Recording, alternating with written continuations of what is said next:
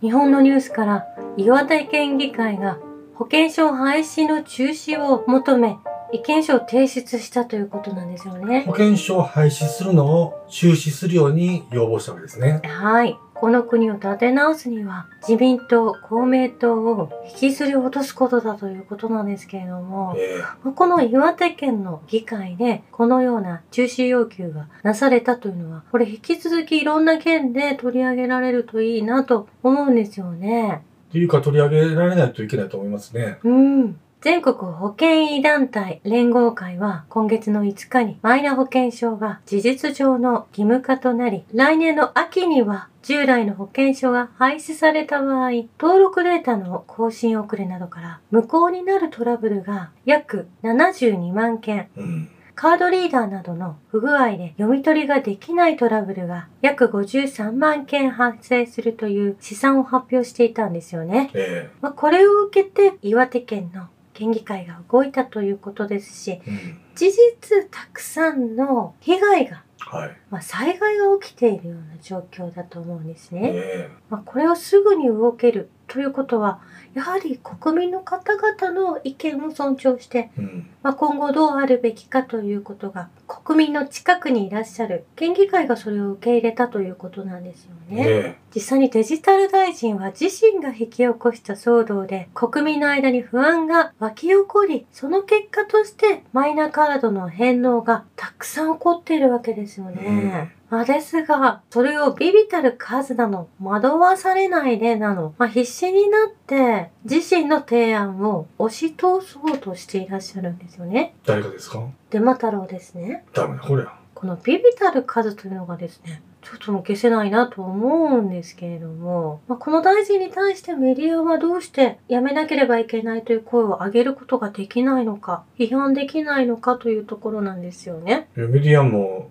このマイナンバーを推し進めたいという思惑があるからでしょう。うん。それが経団連か、そういうスポンサーに忖度してるかね。ええ今までもマイナンバーカードについては、まあ、いつものニュースでも触れてきたんですけれども、え早く結果を出していただきたいなと思いますし、やはり国民が動かなければいけない。えうんまあその声をやはり近くにある市議会ですとか、え県議会に伝えて、それをまた反映していただけたらなと思うんですよね。岩手県を応援したいと思います。まあ、そして、デジタル庁のご当人、河野デジタル省は、まあ、Twitter で叩かれることが増えてきたらしく、えうん。メタのスレッズに移動したようなんですよね。えそして日本のニュースを見てみると、やはり統一教会の問題が取り上げられていますし、やはり安倍元首相との関わりと統一教会は切り離せないものだと思うんですけれどえうも、ん。旧統一教会の鶴子総裁は、日本は韓国のおかげで経済が発展し、ええ蘇ったのだから我々に恩を返さなければならない。反対ちゃうんかい。日本は滅びるしかない。このようにおっしゃられているんですけれども。自民党の皆さんはこの統一教会と共に、まあ、選挙の方票を取ったりですとかえされてきて、安倍晋三氏もこの統一教会員の方でいらっしゃった。あ安倍氏はですね、本当にどの宗教にも、まあ、細部に至るまで関わってるわけなんですけれども、はいまあ、こういった考えをお持ちであった。日本は滅びるしかないような結果が、今、日本の GDP が伸び悩んでいたり、えうん。安倍晋三氏はですね、国民のお給料が15万円は上昇するとおっしゃられていたんですけれども、えまあ、それも嘘だったということ。というよりも、この鶴子さんが日本は滅びるしかないという方向に一緒に舵取りをしていたとしか思えないんですよね。こんな統一教会と手を組んでいるのが自民党であるということが日本のメディアで取り上げられるようになっているんですよね。えそして安倍晋派がやはり大日本帝国回帰の精神文化であったということ、まあそれを推していらっしゃる方々がまだたくさんいると思うんですよね。ええまあ実際に出雲大社でも神社のお話を以前にもしたと思うんですけれどえも、はい。ウクライナの国旗のマークがですね、え？旗が上げられているということなんですね。出雲大社に？ええまあ、軍事的な援助してきたのがこの日本にある神社であった。それは。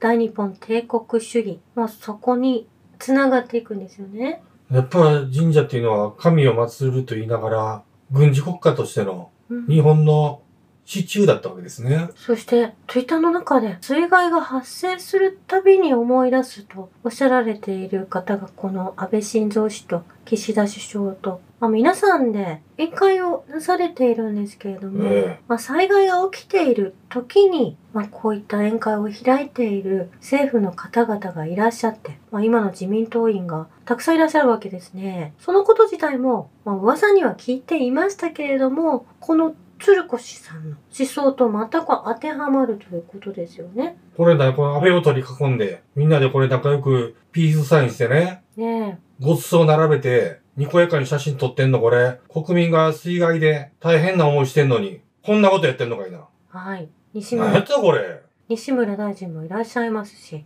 これがお祝いをされているのかなとも受け取れなくもないですよねい。やもうこれサムネイルに出してね、こんなことしててもまだ安倍を応援してる奴らは、これもうに日本人、は、反日だとししか言えないですよねえ。もう許さへんからな、ほんまに。統一教会人だと思うんですよね。もう本当にいろんなことが分かってくるわけですけれども、うん。まあ事実ここまで統一教会の菅鶴子さんがおっしゃられているわけですから、はここで目覚めなければ日本人、いつ目覚めるんだということなんですよねい。。こういうところで関つることでいいんですかね呼び方。正式には反白茶さんと呼ばれるようなんですけれども、ええいつもニュースではもう、鶴子でいいと思いますけどね。はい、私はいつも漢字を読み間違えるので、そのまま続行したいと思います。はい。お願いします。そして、オランダ内閣が総辞職へということなんですけれども、これ結構大きな問題だと思うんですね。うん。難民抑制策をめぐる決議が決裂したということなんですけれども、えオランダのルッテ首相は7日、難民流入抑制策をめぐる与党間の決議が決裂したことを受け、内閣を総辞職すると表明されているんですねえ。えまあ、ニュースではこれ時事通信で上がっているんですけれども、は農民デモには一切触れていないのがちょっと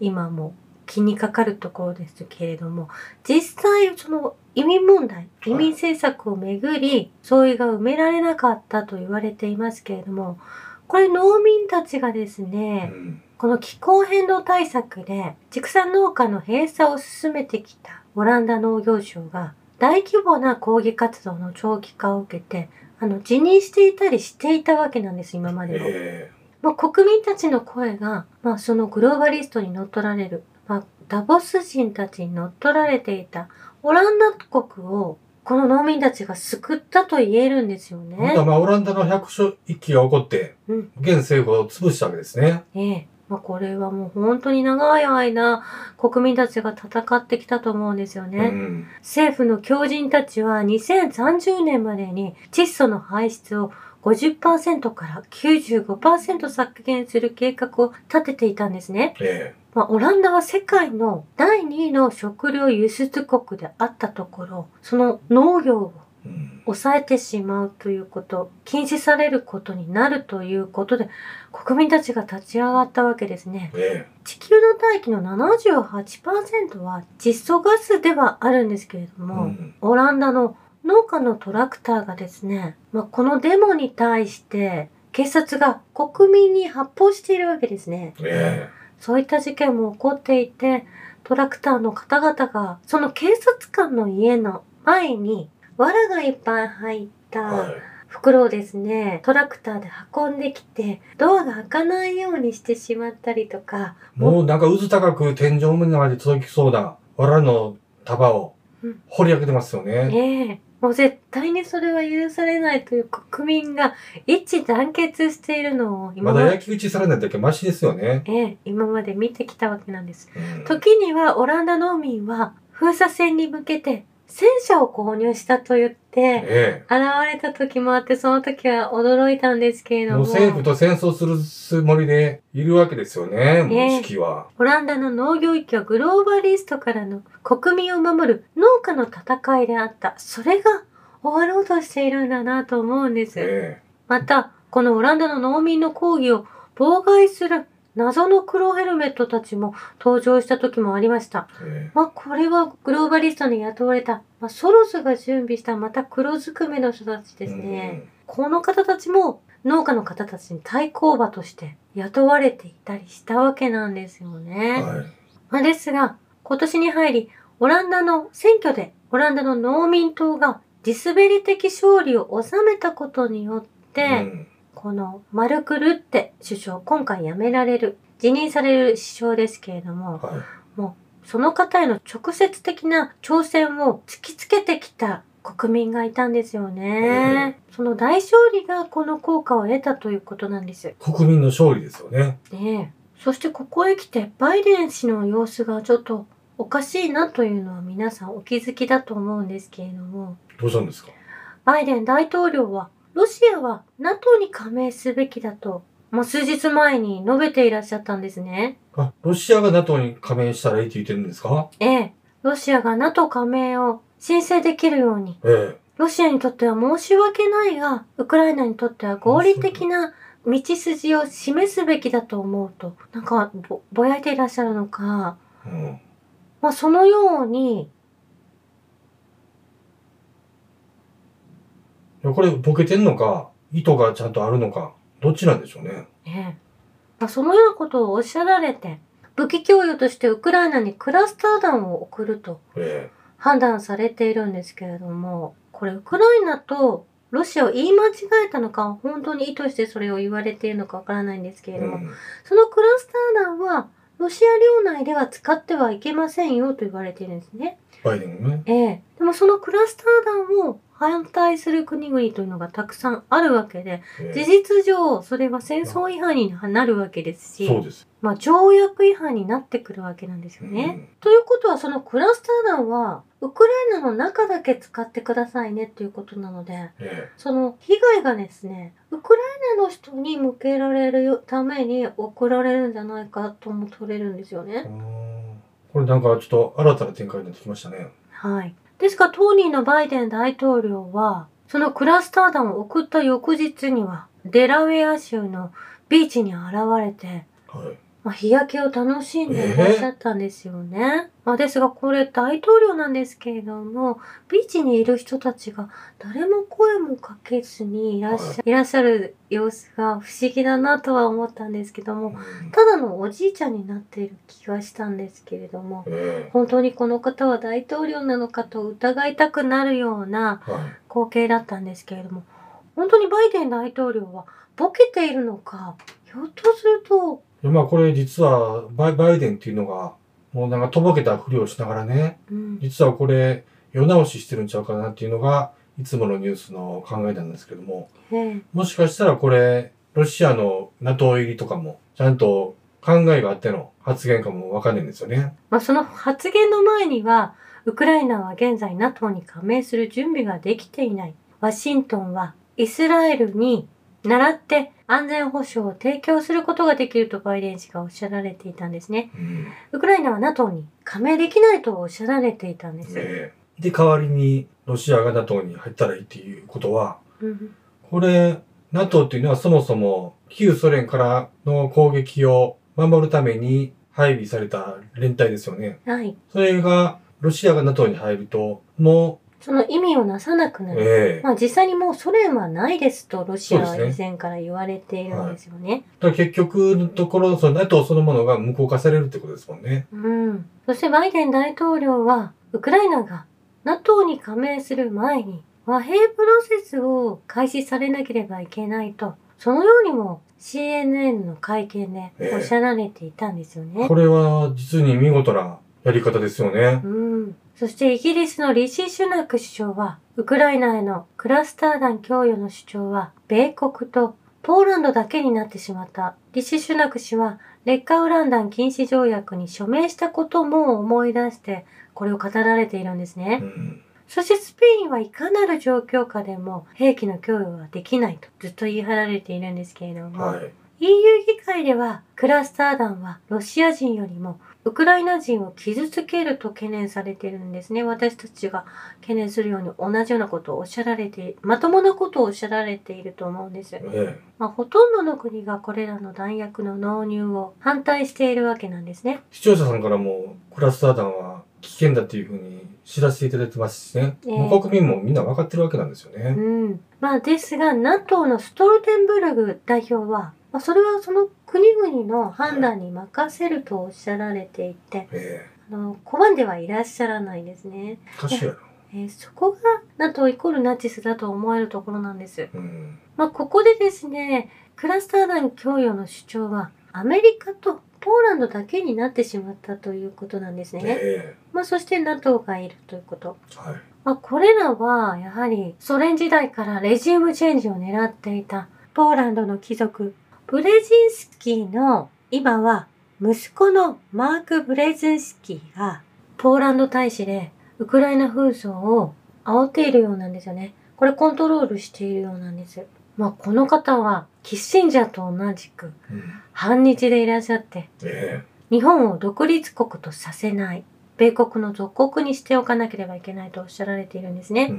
そしてグローバル化、国際資本家が世界の富を傍若無人に貪り、多民族を奴隷にする。まあそれは避けられない帰結であるとおっしゃられているんです。うん。これつまりニューワールドオーダー。岸田氏があのニューワールドオーダー、新世界秩序にのっとってこの国を運営していくと宣言をされていたのがわかるんですけれども、まあ岸田氏を私はキッシンジャーの血が入っているような気がしているんですよね。うん。まあこれらも、まあ、外国のグローバリストによって支持され、日本の政府が動かされているというのがわかるんですね。はい。そして人類は今や政治的には目覚めてきていて、今までは数百万人を誘導する、騙すことは簡単だったが、しかし今日では、騙すより虐殺の方が簡単であると、このような怖い発言をなされているんですね。もちろんそれは直接武力行使を伴うものになるということで、この方がネオコンである。まあ、この方もになりますけれども、ネオコンになると思うんですね。この CFR っていうのはメディアを牛耳ってるところですよね。ええ。このトップがブレジンスキーとして、今までマスコミ、メディアを使って人々を洗脳してしてた。うんしかしこれが効かなくなったら、もうブログ講師で殺した方が楽やと言ってるわけですね。ええ。まあ、ですので、この紛争がその一つにも当たりますし、まあ、言論統制を必死に、この何十年間ですね、はい。人々を騙してきたのは、この方々であるということなんですよね。ええでもワクチンもこ、この人の考えかもわかんないですね。ええ、まあ、ロックフェ、ロックフェラーや、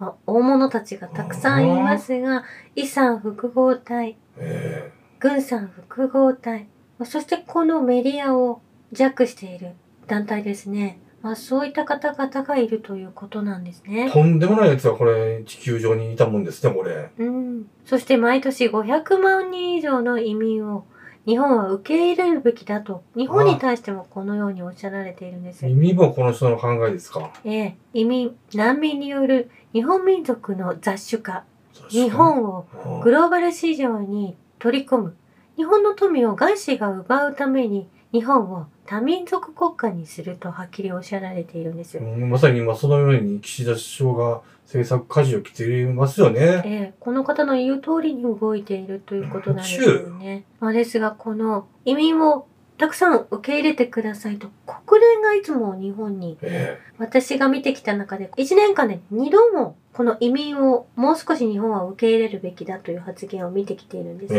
えですので国連自体もこの方々、国連の上にグローバリストがいて CFR がいるということなんですよね。え国際問題評議会ですね。えはい。まあ、それらが牛耳って、まあ、ワクチンの問題も戦争も引き起こし、まあ、移民を取り入れることになり、国家が分断してしまうという構想に乗り出しているということなんです。うんまあ、ですが先ほどお話ししたオランダはそこからもう世界中で早々と抜け出すことができたということだと思うんですね。ええいや、しかしこのブレジンスキーとんでもない悪悪党なんですけど、ねこのポーランドの貴族、うん。なんでこんなここまで権権力を持って、それを実際行使するまでの力を持ってるかっていうことです、ことなんですよね。ええナチストなんだと思うんですけれどあも、ー